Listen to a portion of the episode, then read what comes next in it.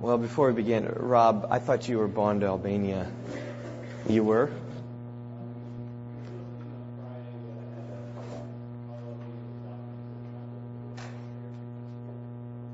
A couple more weeks. All right, great. Well, I encourage you to know Rob after service or you know, have him over. That'd be, that'd be great. Anything we can pray for you about? We'll pray for your knee. Bum knee, huh? All right. We'll pray for that in weeks to come. Excuse me. I, I want you to think this morning as we begin about all the authority figures that have been placed in your life. Every single one of you is different. You have different people placed over you. Uh, all of us have government officials who are placed over us. We all are subject to policemen. We all have church leaders to whom we submit. Those of you in the workforce, if you work for somebody, you have a boss to submit to. You might have a president of a company that you submit to. Maybe you're involved in an organization of some type, uh, some kind of club or social group or co-op. There's authority structure there. So you're submissive to be submissive to. We all have parents who are in authority over us. Uh, some of you young people have teachers, and some of you who are involved in athletic teams have coaches. If you're involved in any kind of orchestra, you have conductors that you need to that are in authority over you, and and each of each of these people have various degrees of authority. A policeman has a different authority than your boss, and your parents have different authority over you than pastors have authority over you. Some of your authorities are are permanent. You know, you're stuck with your parents. What is? Uh, some of your authorities are temporary. You're involved in an organization just for a little time. Uh, that soon passes. Some people have much authority, like the IRS, and some people have lesser authority, like a babysitter. But you know what? It's no accident that we all have authority figures in our lives. God has established the universe with authority and submission at the heart of how He created the world. See, anarchy is not God's plan. Rather, He established the world with certain people that have authority and certain people to submit to these authorities. Now, sometimes we, we play different hats, right? We can step from one place into another place. Like a, a child who's in submission to a parent might find herself in authority as the parents leave and she's babysitting. Or, you know, in an, another place, a, a president of a company might serve as an election judge who's under, you know, someone who's, who's seeing, overseeing everything, just kind of sitting there at the table watching people come in and out. So we all play different roles in different ways, and sometimes we submit and sometimes we have authority in, in those cases. And those in authority sometimes are real official. They, uh, they dress for the occasion. I think about the referee who dresses black and white striped shirt, has a whistle in his mouth. So if something happens, tweet, you know, can stop the whole game. That's a lot of authority. I mean, think about a Super Bowl official. 100,000 people watching the game, millions on television. He just blows his whistle and all play stops. Policemen dressed in uniforms wear a badge. A judge wears a robe in a courtroom. We have lots of authority in our lives. It's not just on the human level that authority is. Authority also exists on the spiritual level. The Bible speaks in several places of the archangel, which implies like the, the highest angel, Michael, to whom other angels are subservient. Authority in this universe isn't merely restricted to time either. Uh, authority isn't just an earthly phenomenon. It will go on for eternity. The Bible speaks how believers in Christ will judge angels in positions over them. Authority. Jesus told a parable in which he said, Some who are faithful in this life will have authority over ten cities. Others will have authority over five cities. And this implies that people will have positions of authority and submission throughout all eternity. It's not just an earthly thing. And perhaps what's most surprising to many people is within the members of the Trinity itself, there's submission and authority. Think about this verse, 1 Corinthians 11:3. I want you to understand that Christ is the head of every man. That means that Christ is the authority. And the man is the head of a woman means a man's the authority in the home. And, catch this, God is the head of Christ. Within the Trinity, there is submission and authority. And I've often thought, why, why is it that God is like that? Why, why does God tell us that? And I think God tells us that so we might not despise authority. Because, quite frankly, we all struggle with our submission to the authorities that God has placed over our lives, don't we? Aren't there times? I mean, there are times in which it's pretty easy to submit to those who are authority over you, especially when you know respect you respect them and they instruct you to do something that you want to do anyway. Authority is easy.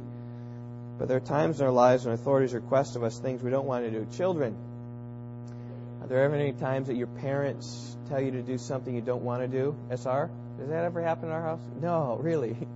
really. Tell you to clean your room or to clean the dishes or read this book or mow the lawn or do something. It's hard at that time to submit, right? Or not go to children's church this morning, right, Hannah? It's hard at those times, right? Athletes, there are times when your coach tells you something you don't really want to do. Run some wind sprints. I want you to shoot a thousand shots today. I want you to dive for that loose ball. Scrape your knee. Who cares? I, I want the ball. I don't care about your knee. You know, coach might, hmm, it's kind of hard to do that sometimes. You're tired. You're a referee. Sometimes hard to submit to a referee. Many in the crowd sometimes find it hard to submit to the referee who makes a call that in their judgment went the wrong way. Right? Because what do you hear? Boo! Get him some glasses! There are times your boss tells you some things you don't like to do. Well, you need to work an extra hour tonight. How many of you like to hear that? Or you, you can't take vacation over the summer because of the workload at, at uh, work. Or I need you to work overtime this weekend. On call, right? Those times it's hard for us to submit, but it's at those times we need to remember Peter's words are found in our text this morning. If you haven't done so already, 1 Peter chapter 2, verses 13 through 17 is where, where we come. And we're really getting into the heart of this epistle. As I've told you time and time again, the, uh, the theme of 1 Peter is what? It's Suffer now, glory later. Look, let's get that together. The theme of 1 Peter is suffer now, glory later. And we're going to see Peter talking about different ways in which people suffer and find it hard. But he says, in light of the glory of where God is, and in light of the glory you receive later, you, you suffer now and you submit yourself to the authority.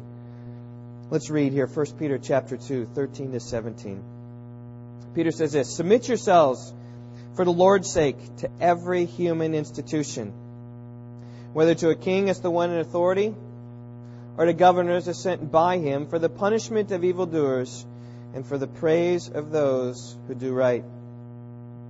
For such is the will of God that by doing right you may silence the ignorance of foolish men.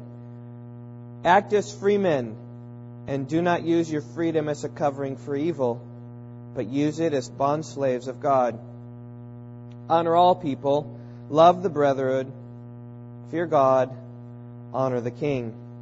Now, the governing principle in all five of these verses is the word submit. In fact, we see this word several times throughout this major section here. Look at chapter 2, verse 18. Servants, be submissive. Chapter 3, verse 1. Wives, be submissive.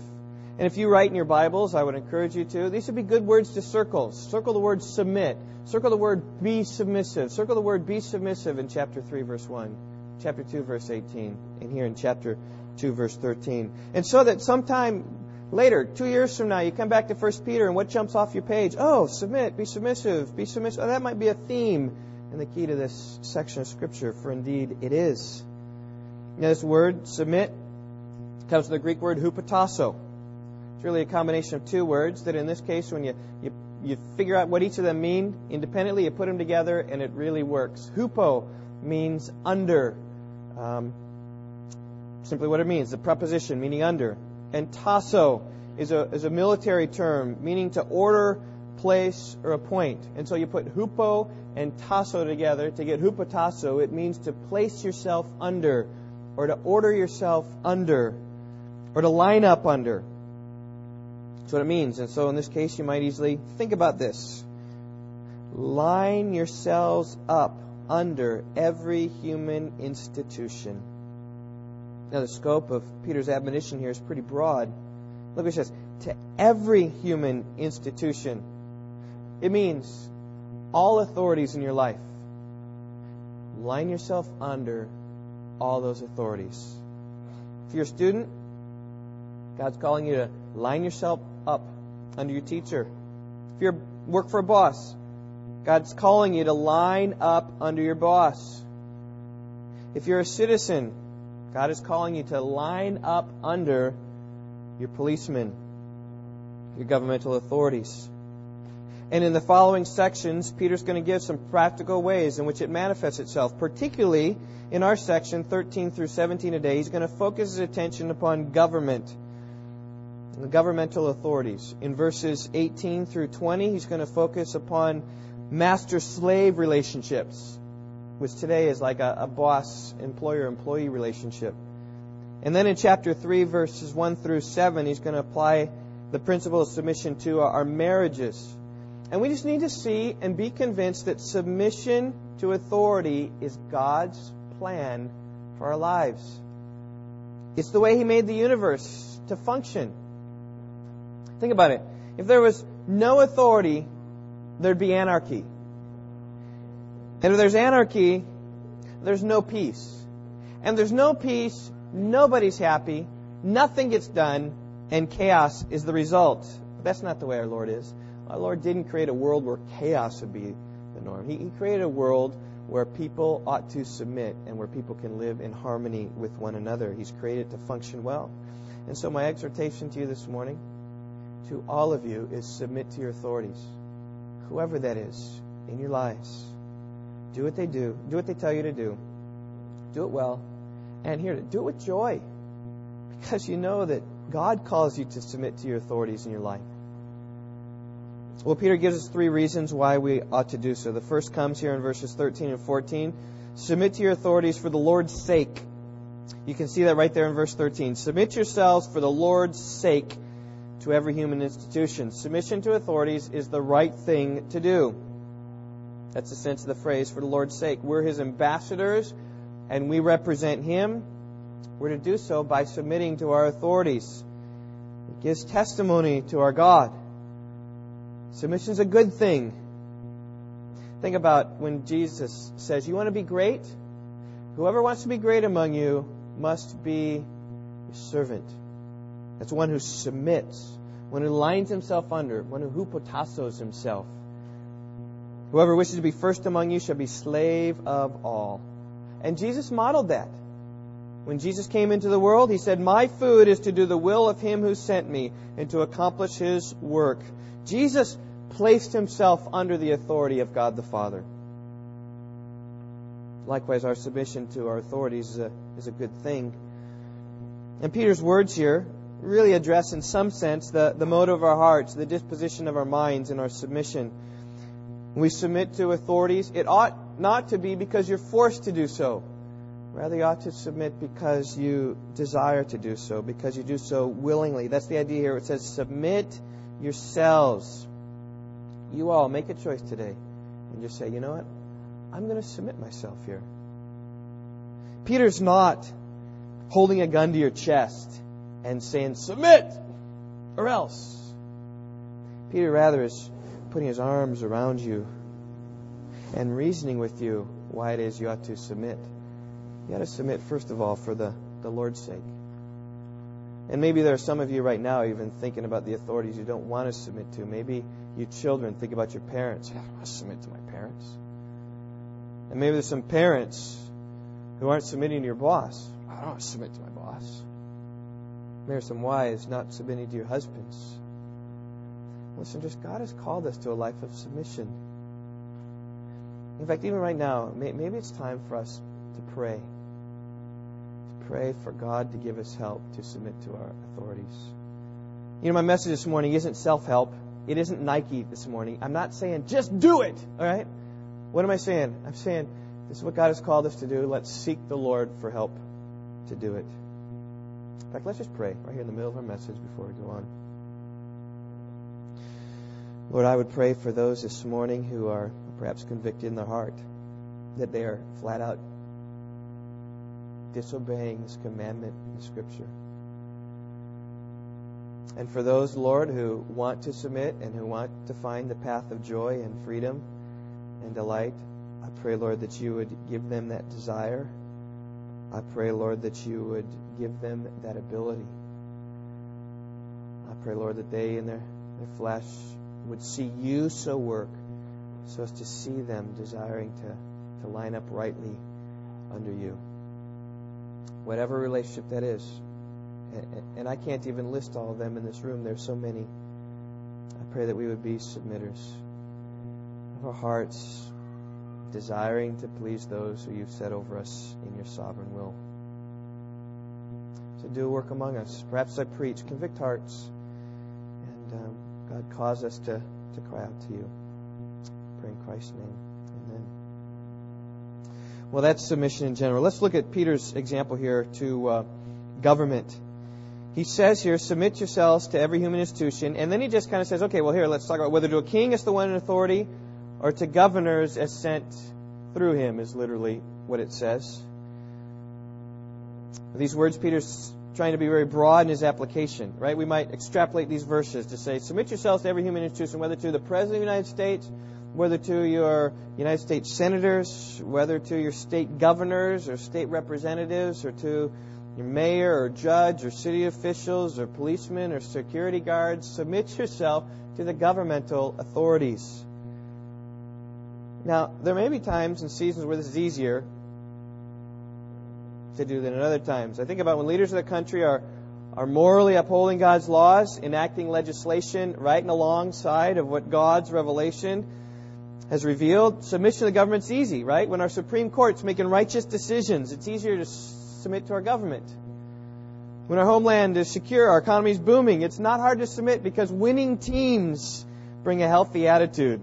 Hey, we're winning? Huh, I'll follow that. That's great. But there are times when things aren't going so well, and it's a little bit harder. When our president is pro choice, it becomes more difficult to submit and pray for him, right?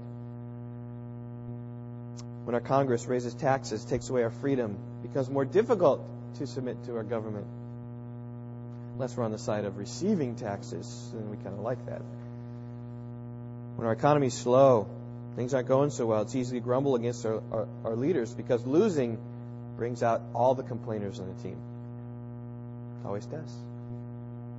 See, when the government appears to be against God, we might easily have a tendency to resist this call of God upon our lives, right? When the government refuses to allow prayer in school, right? We just, you know, we get all angry. But you know what? That's, that's the rules that God has established. When the government won't allow the posting of Ten Commandments, we don't want to submit to that government. And how easy it is to ditch the whole thing because they won't allow some plaque someplace. When the government enacts hate crimes legislation that possibly extends preaching against sinful behavior, it's difficult to submit. But listen, it's interesting here. Peter makes no distinction here between righteous rulers and unrighteous rulers. He's calling us to a life of willing submission to all our governmental authorities. Now I know in your mind, well, wait a minute, wait a minute. Isn't there some exception? Well, there is. All right. He's not calling us to agree with everything. He's not calling us to blind obedience. There is a hierarchy of authority. God is over everything. Right? Matthew chapter 8. He's over sin and sickness. He's over disciples coming after him. He's over the wind and the waves and the storm and demons. And he's got authority to forgive sins. That is God. He's supreme authority, but he has delegated his authority to sub authorities like government. But should the government demand from us something that God forbids, or forbid us something that God demands, then we must disobey our authorities because there is a, a greater authority which we as Christians have allegiance to. Should the government command us to bow to the president as God, we'd flat out disobey that. And there's no problem in that. And should the government prohibit our assembling together, we disobey our governmental authorities and we'd assemble together. Now, we might work around that. Like I know in China, they don't want big assemblies, so they have, right, they just have little scattering assemblies. They're working around it, submitting to the government. They can't, because they'll be in trouble, right? But so they, they work around that, and we would certainly do that. But we wouldn't stop assembling together. Should the government pass a law that says you can't evangelize other people, which are lots of places, right? I, I think even in Nepal, you can't do that, right? Because um, you know, doing it, you're changing religion, you're upsetting structures, and so you can't you can't do that. We'd still do that. We'd still evangelize because God called us to that. I mean, this is Peter and John's dilemma. The Sanhedrin ordered them not to continue teaching in the name of Christ, and they humbly replied, We must obey God rather than men. And that's the principle there. They were compelled by Jesus to go out to the world to make disciples of the nations by proclaiming Christ, and that's what they did, and they suffered for it. They were flogged for it, but here it is better to die at the hands of government officials than to betray our Lord. There's the principle. We will not submit to the government. We can find passage of Scripture that requires us to do what the government is prohibiting, calls us to do what the or prohibits us to do what the government requires. But listen, if you can't find a verse, in all our situations, we need to submit to our authorities. I think that's the breadth of the call, the Scripture upon our lives in submission. If you can find a verse, disobey. Gladly, cheerfully, the light on your face.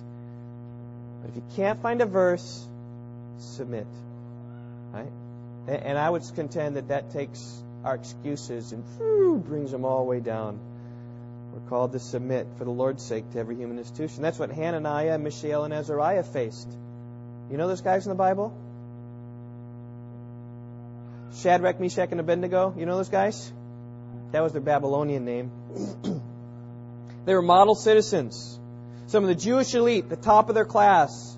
None was found like these guys. The king put them into their personal service. And Daniel 1:20 says that every matter of wisdom and understanding about which the king consulted them, he found them ten times better than the magicians, conjurers, um, and the magicians and the conjurers who were with him in all the realm. The, these people lived out Proverbs 16:7. When a man's ways are pleasing to the Lord, he makes even his enemies to be at peace with him. I mean, they prospered greatly fitting into this pagan Babylonian society, I believe because they were submitting themselves to the governmental authorities. But there was a day when Nebuchadnezzar erected a golden image 90 feet tall. said when the music played, played, all in the kingdom were to fall down and worship the golden image. Shadrach, Meshach, and Abednego refused because they had scripture, right? You shall have no other gods before me. Nebuchadnezzar was enraged. He called them in to give them account for their disobedience. He says, If you continue to disobey, I'm going to throw you into the furnace of fire. These three men bless their heart. Said, We must obey God rather than men. Said, Oh, Nebuchadnezzar, we do not need to give you an answer concerning this matter. If it be so, our God whom we serve is able to deliver us from the furnace of blazing fire, and he will deliver us out of your hand, O king. But even if he doesn't, let it be known to you, O king, that we are not going to serve your gods or worship the golden image that you have set up. You know the story. The music played, refused to obey, thrown into the furnace, and God saved him from the furnace. The effect that it had was Nebuchadnezzar issued then a proclamation. If anybody speaks anything offensive to the God of Shadrach, Meshach, and Abednego, he shall be torn limb from limb, and their houses reduced to a rubbish heap. God got great glory for himself but Shadrach, Meshach, and Abednego, better to die at the hands of governmental officials than to betray our Lord. And that's the exception that Peter commanded here. But rather than focusing on the exception, let's consider what he's calling us to do. He's calling us to complete willing submission to every authority in our lives, unless we find a biblical reason not to. And, and, and it's especially astonishing when you think about the political situation in Peter's day. When Peter wrote this epistle to the scattered believers throughout Pontus, Galatia, Cappadocia, Asia, and Bithynia, they were all under the rule of the Roman Emperor Nero. Now, some of you who know Nero know his character. A great historian, Philip Schaff, calls him one of the basest and vilest of tyrants. He heaped crime upon crime until he became a proverbial monster of iniquity. This is who Peter's writing about. He's, ta- he's writing about a monster of iniquity. The first five years of his reign were commendable, but the last nine were awful, filled with terrible acts of violence. Some of it precipitated, uh, not precipitated, but you know, one of the big climax things was when Rome was burned, like the Great Chicago Fire. And there are many in the days of Nero who accused him of ordering the burning of the city. Tacitus, a political figure and historian of Nero's day, tells us how robbers and ruffians were seen to throw blazing brands into the buildings, and when seized, they affirmed that they acted under higher orders. So that's what a politician at the time said, was the witness. And some reason that Nero burned the city because he wanted to gratify his ambition to rebuild Rome more magnificent than ever before and change its name to Neropolis. Well, when Nero was constantly suspected of having ordered the burning, which he probably did, he tried to divert the issue by blaming the Christians of the day. I mean, they were the easiest targets of that day. They despised the Roman gods. They professed allegiance to a higher king than Caesar. They were under suspicions for their secret meetings. They were slandered. Um, Roman politicians, philosophers slander the Christian religion as mere superstition. So the time was right for Nero to find a scapegoat, blame the Christians for the burning of Rome. As a result, listen, many Christians lost their lives. Christians lost their lives in different ways, mostly by burning, some by crucifixion. Some of them were wrapped in the hides of wild beasts and then thrown to the dogs where they were torn in pieces.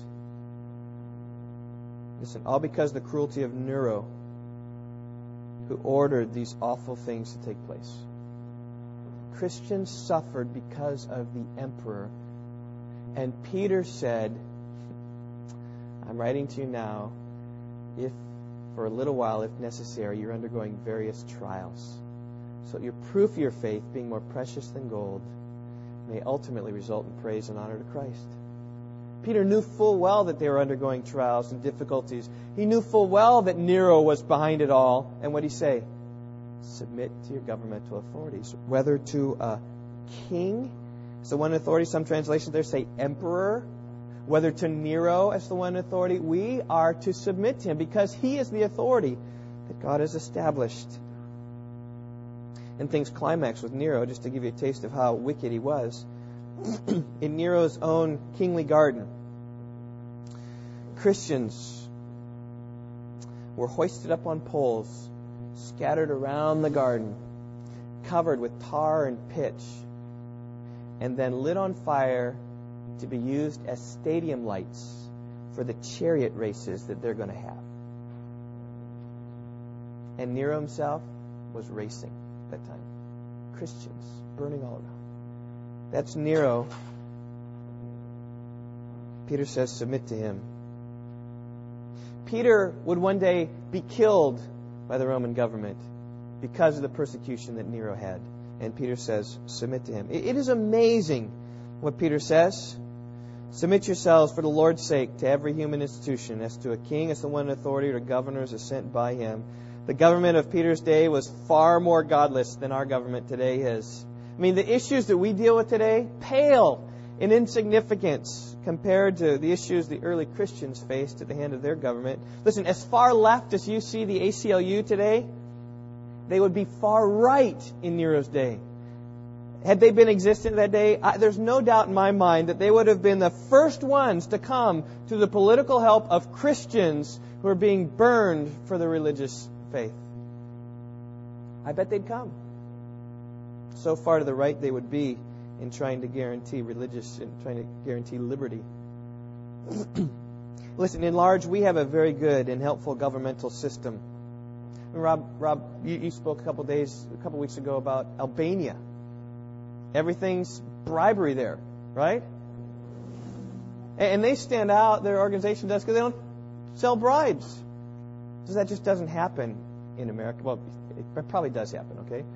But rules are against it, right? IS, IRS auditors will come and make sure that you are keeping books correctly. People spend years in jail for bribing and for lying and for not doing their taxes appropriately. But in Albania, it's a norm. Other places, it's a norm. It's a norm around the world. America, in many ways, stands out unique in that sense. And though you might argue that we're getting less and less freedom as our taxes are getting bigger and bigger, government gets larger and larger, listen, we still have great freedom here in our land. And our emperor is nothing like the emperor of Peter's day. But our government could be helped. I'm not saying it's great. Our government could be helped. It could be helped even by what Peter says here about the purpose of, of the government here. Look what he says. He says the governmental leaders, leaders are sent for the punishment of evildoers and the praise of those who do right. Just a little sidelight here. Unfortunately, our land, our government thinks that their their job is to reform evildoers. Send them to jail, have them think a long time they're in jail, many, many years. Hopefully, when they get out, they'll be reformed. We've seen it doesn't work. It'd be great if criminals were reformed in jail. But listen, the government isn't about the reforming work. The government should be about the punishing work. They punish evildoers. It must be done quickly and effectively. Think, think about this. Ecclesiastes 8, verse 11. Solomon, in all his wisdom, observed this. And I think this is a commentary on our American society today. He says, Because the sentence against an evil deed is not executed quickly, therefore the hearts of the sons of men among them are given fully to evil. In other words, you can commit a crime if you know that justice will be delayed. There's a lot less deterrent if you know justice is going to come swift and righteous and soon. Justice delayed for years leads to more evil in our land. Our government can learn by that. But Peter also says the role of government is to praise those who do right. Listen, it's a good thing when the President of the United States calls people to him and gives them honor or recognizes some service they did or some thing that they accomplished. That's what Nobel Peace Prize, I mean, that is a good thing. People should be honored by that. It's a good thing when cities honor outstanding citizens by naming streets after them, like Holmgren Way, right? It's a good thing when buildings are named after good citizens. It's a good thing when schools honor exemplary students in National Honor Society or such things. We could probably do more of these things. It'd be good for us at church to do some of those things well. To just encourage. It's good for you to praise and encourage your children with jobs well done. Listen, but even when things aren't done, Peter's call for us to submit to our governing authorities, even when they're not even punishing evildoers and praising those who do right.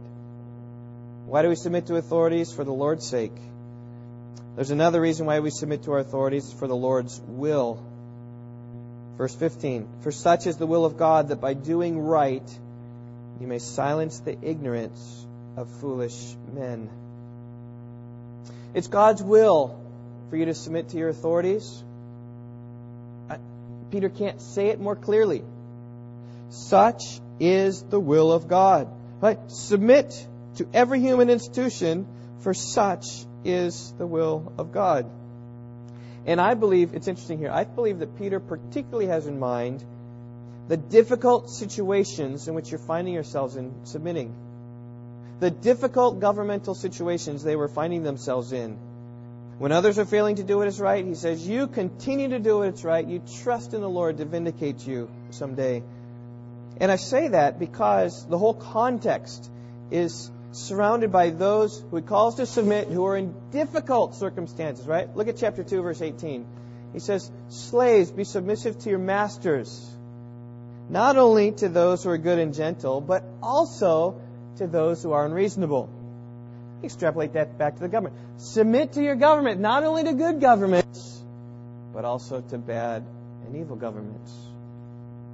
Look down there, chapter 3, verse 1. Wives. In the same way, you wives, be submissive to your own husbands, so that even if any of them are disobedient to the word, even if it's difficult to submit to your husband because of his attitudes and because of his unbelief and because of his disobedience and even, yes, defiance against God, still God's will for your life.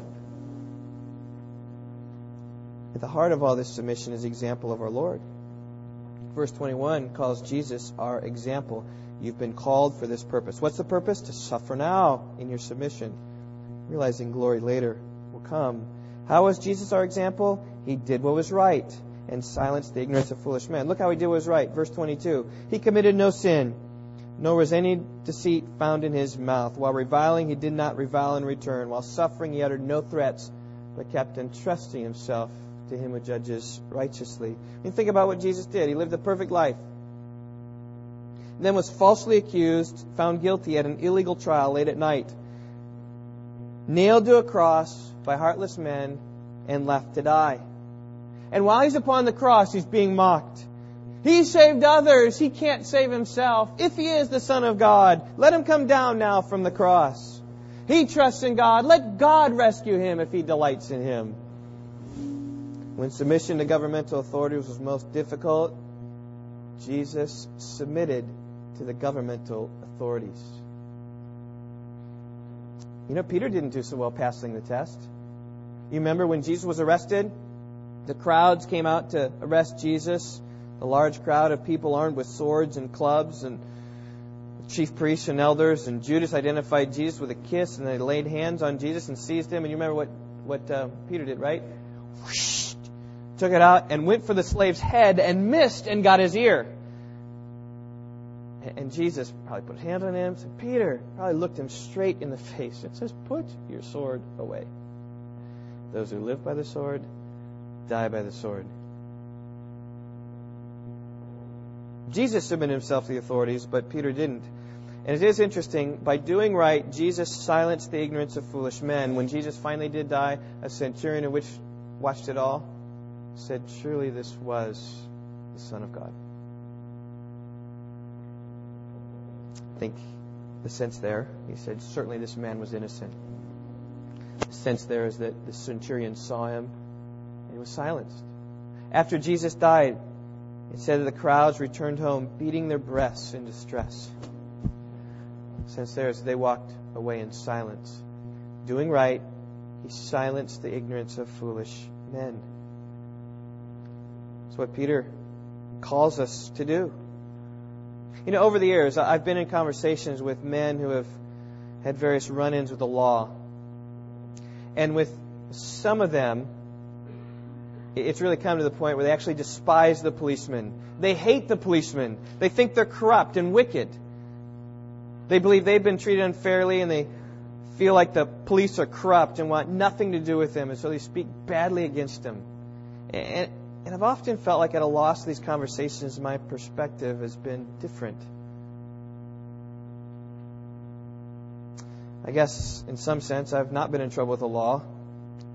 The the law though punishes evildoers and praises those who do right. I've I've experienced praise from policemen, not punishment from policemen. But I guess if that's where you are, you, you hate your authority and you go after it. And I know abuses exist. In fact, a little more than 15 years ago, I was living in Los Angeles, going to seminary, and and uh, I, I lived. I remember coming home uh, late at night. They had all these lights up, and uh, kind of right outside my apartment complex, they had all these lights. And uh, the deal was they were they were filming a Schwarzenegger movie, and so they only you know Schwarzenegger. He's always just things at night, right? And so they got all these things, all these cameras, and and there was this guy in our apartment complex who was trying to you know catch a glimpse of Arnold on his, his camcorder this is 15 years ago, so his camcorder was like this big, you know, trying to get a glimpse of that there. And, and while he's getting a glimpse of that right out there, woo, woo, woo, catch the policeman and goes, woo, woo, and then he catches the police, zooms in on him, and they're beating Rodney King. And then that just scattered across across the world.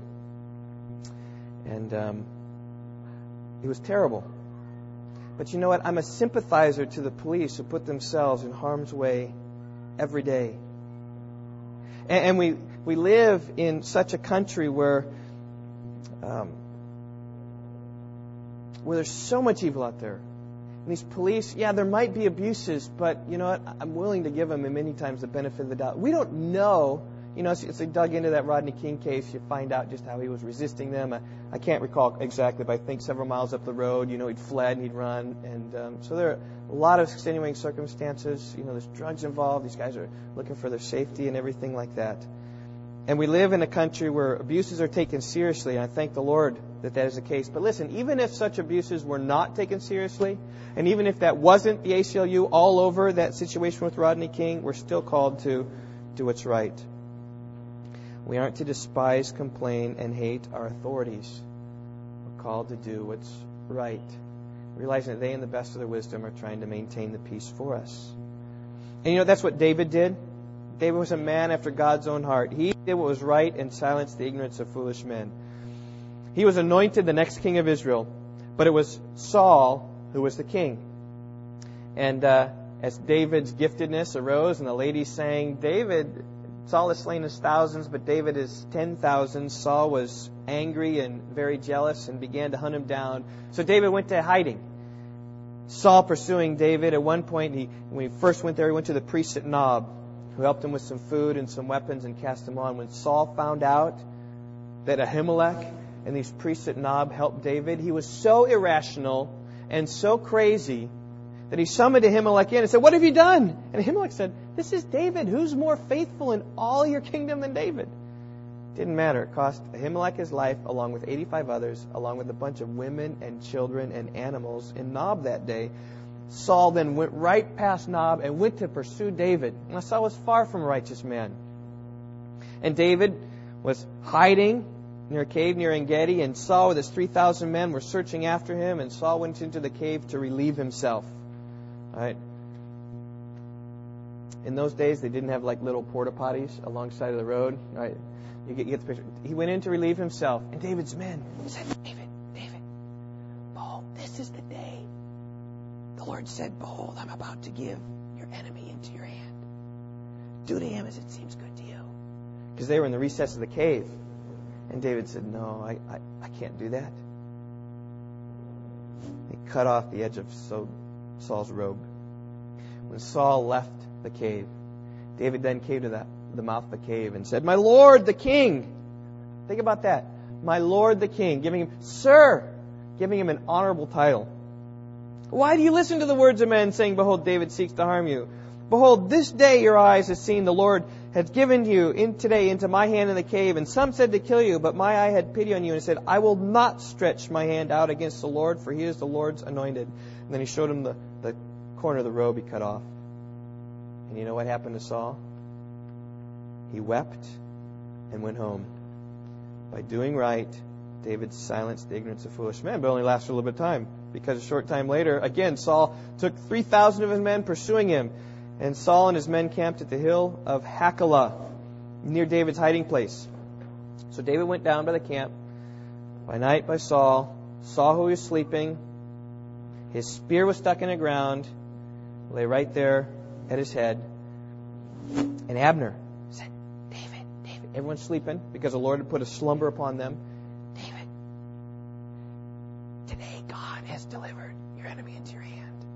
Let me strike him the spear to the ground only once. I won't have to do it again a second time. And David said, Don't destroy him. For who can stretch out his hand against the Lord's anointed and be without guilt? So David took the spear and the water jug and went over the way.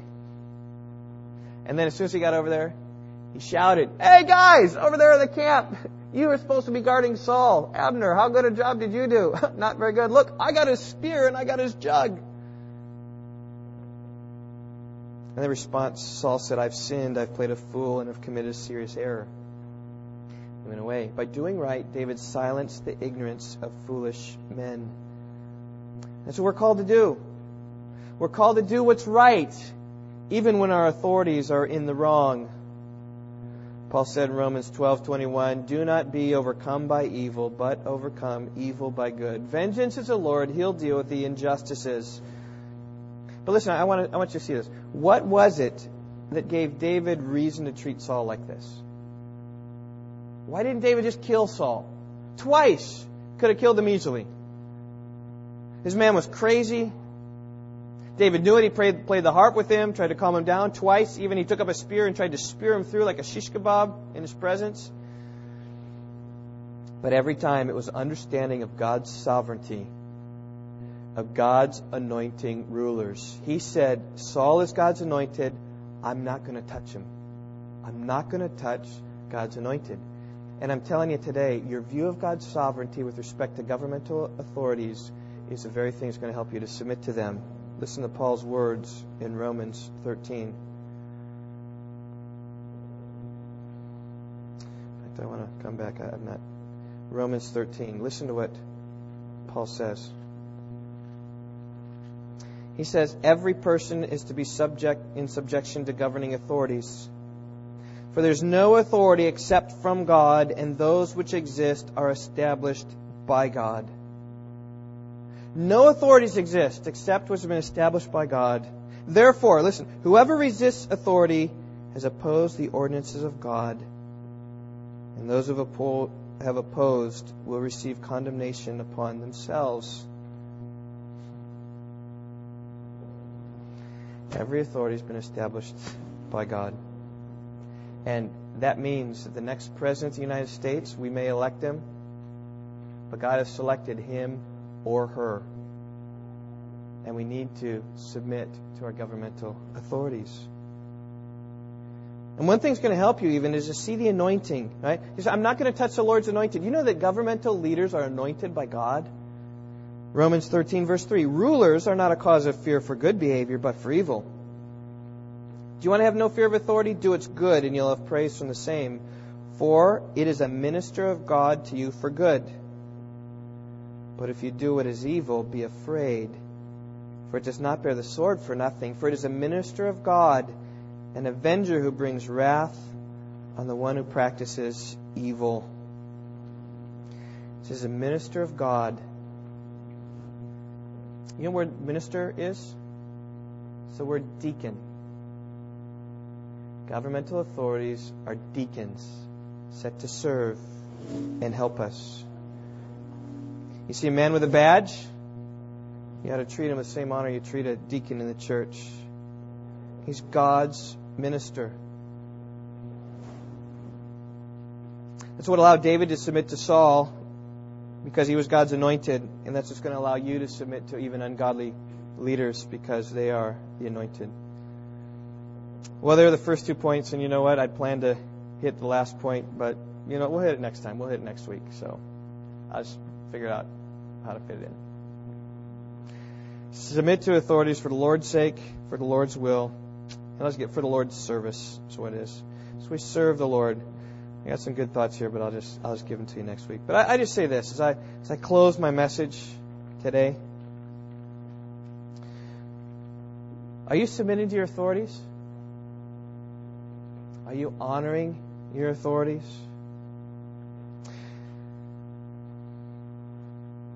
You know, one of the things that I've learned over the years of pastoring a church is it's difficult to lead people, and that um, grumblers and complainers can come in the church easily. And and I try the best of my heart to lead the best way, and sometimes there are people just you know what you can Abraham Lincoln said, I'm not sure if it's Lincoln, you can fool all the people, some of the people all the time, you can fool all the people some of the time. Well, listen, it means that uh, some of the people complain all the time, and all the people complain some of the time,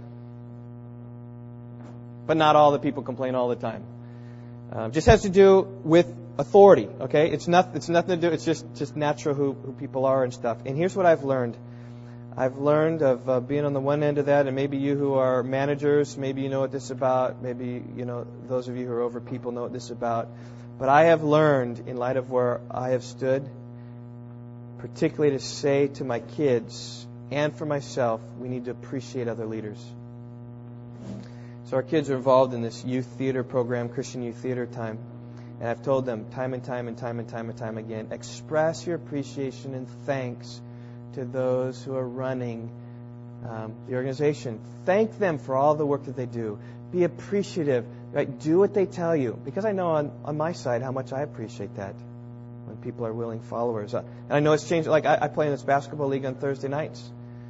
And um, whenever I have chance, hey, your, Doug, your son runs the thing. Whenever I have chance, Paul, thanks for your work you do. Thank. I know it's a lot of work to put this whole thing together, but thanks.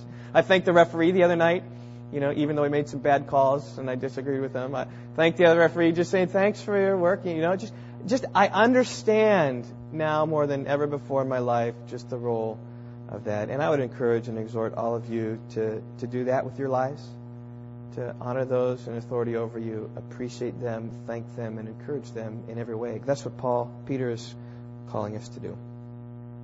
Let's just pray. Lord, I pray that you would give us the heart the ability, the desire to uh, to follow after these things. God, make us a submissive people. And next week, as we continue on thinking about how it is that we can um, do so by honoring all people, loving the brotherhood, fearing God, and honoring the King, I pray that you would be honored with our time. Teach us Lord, how to respond. I think especially this election year. May we not fail to pray for our leaders. May we not fail to support them in whatever way we can. May we not work in a right way to uh, to see things bettered. We trust you with these things. In Christ's name we pray.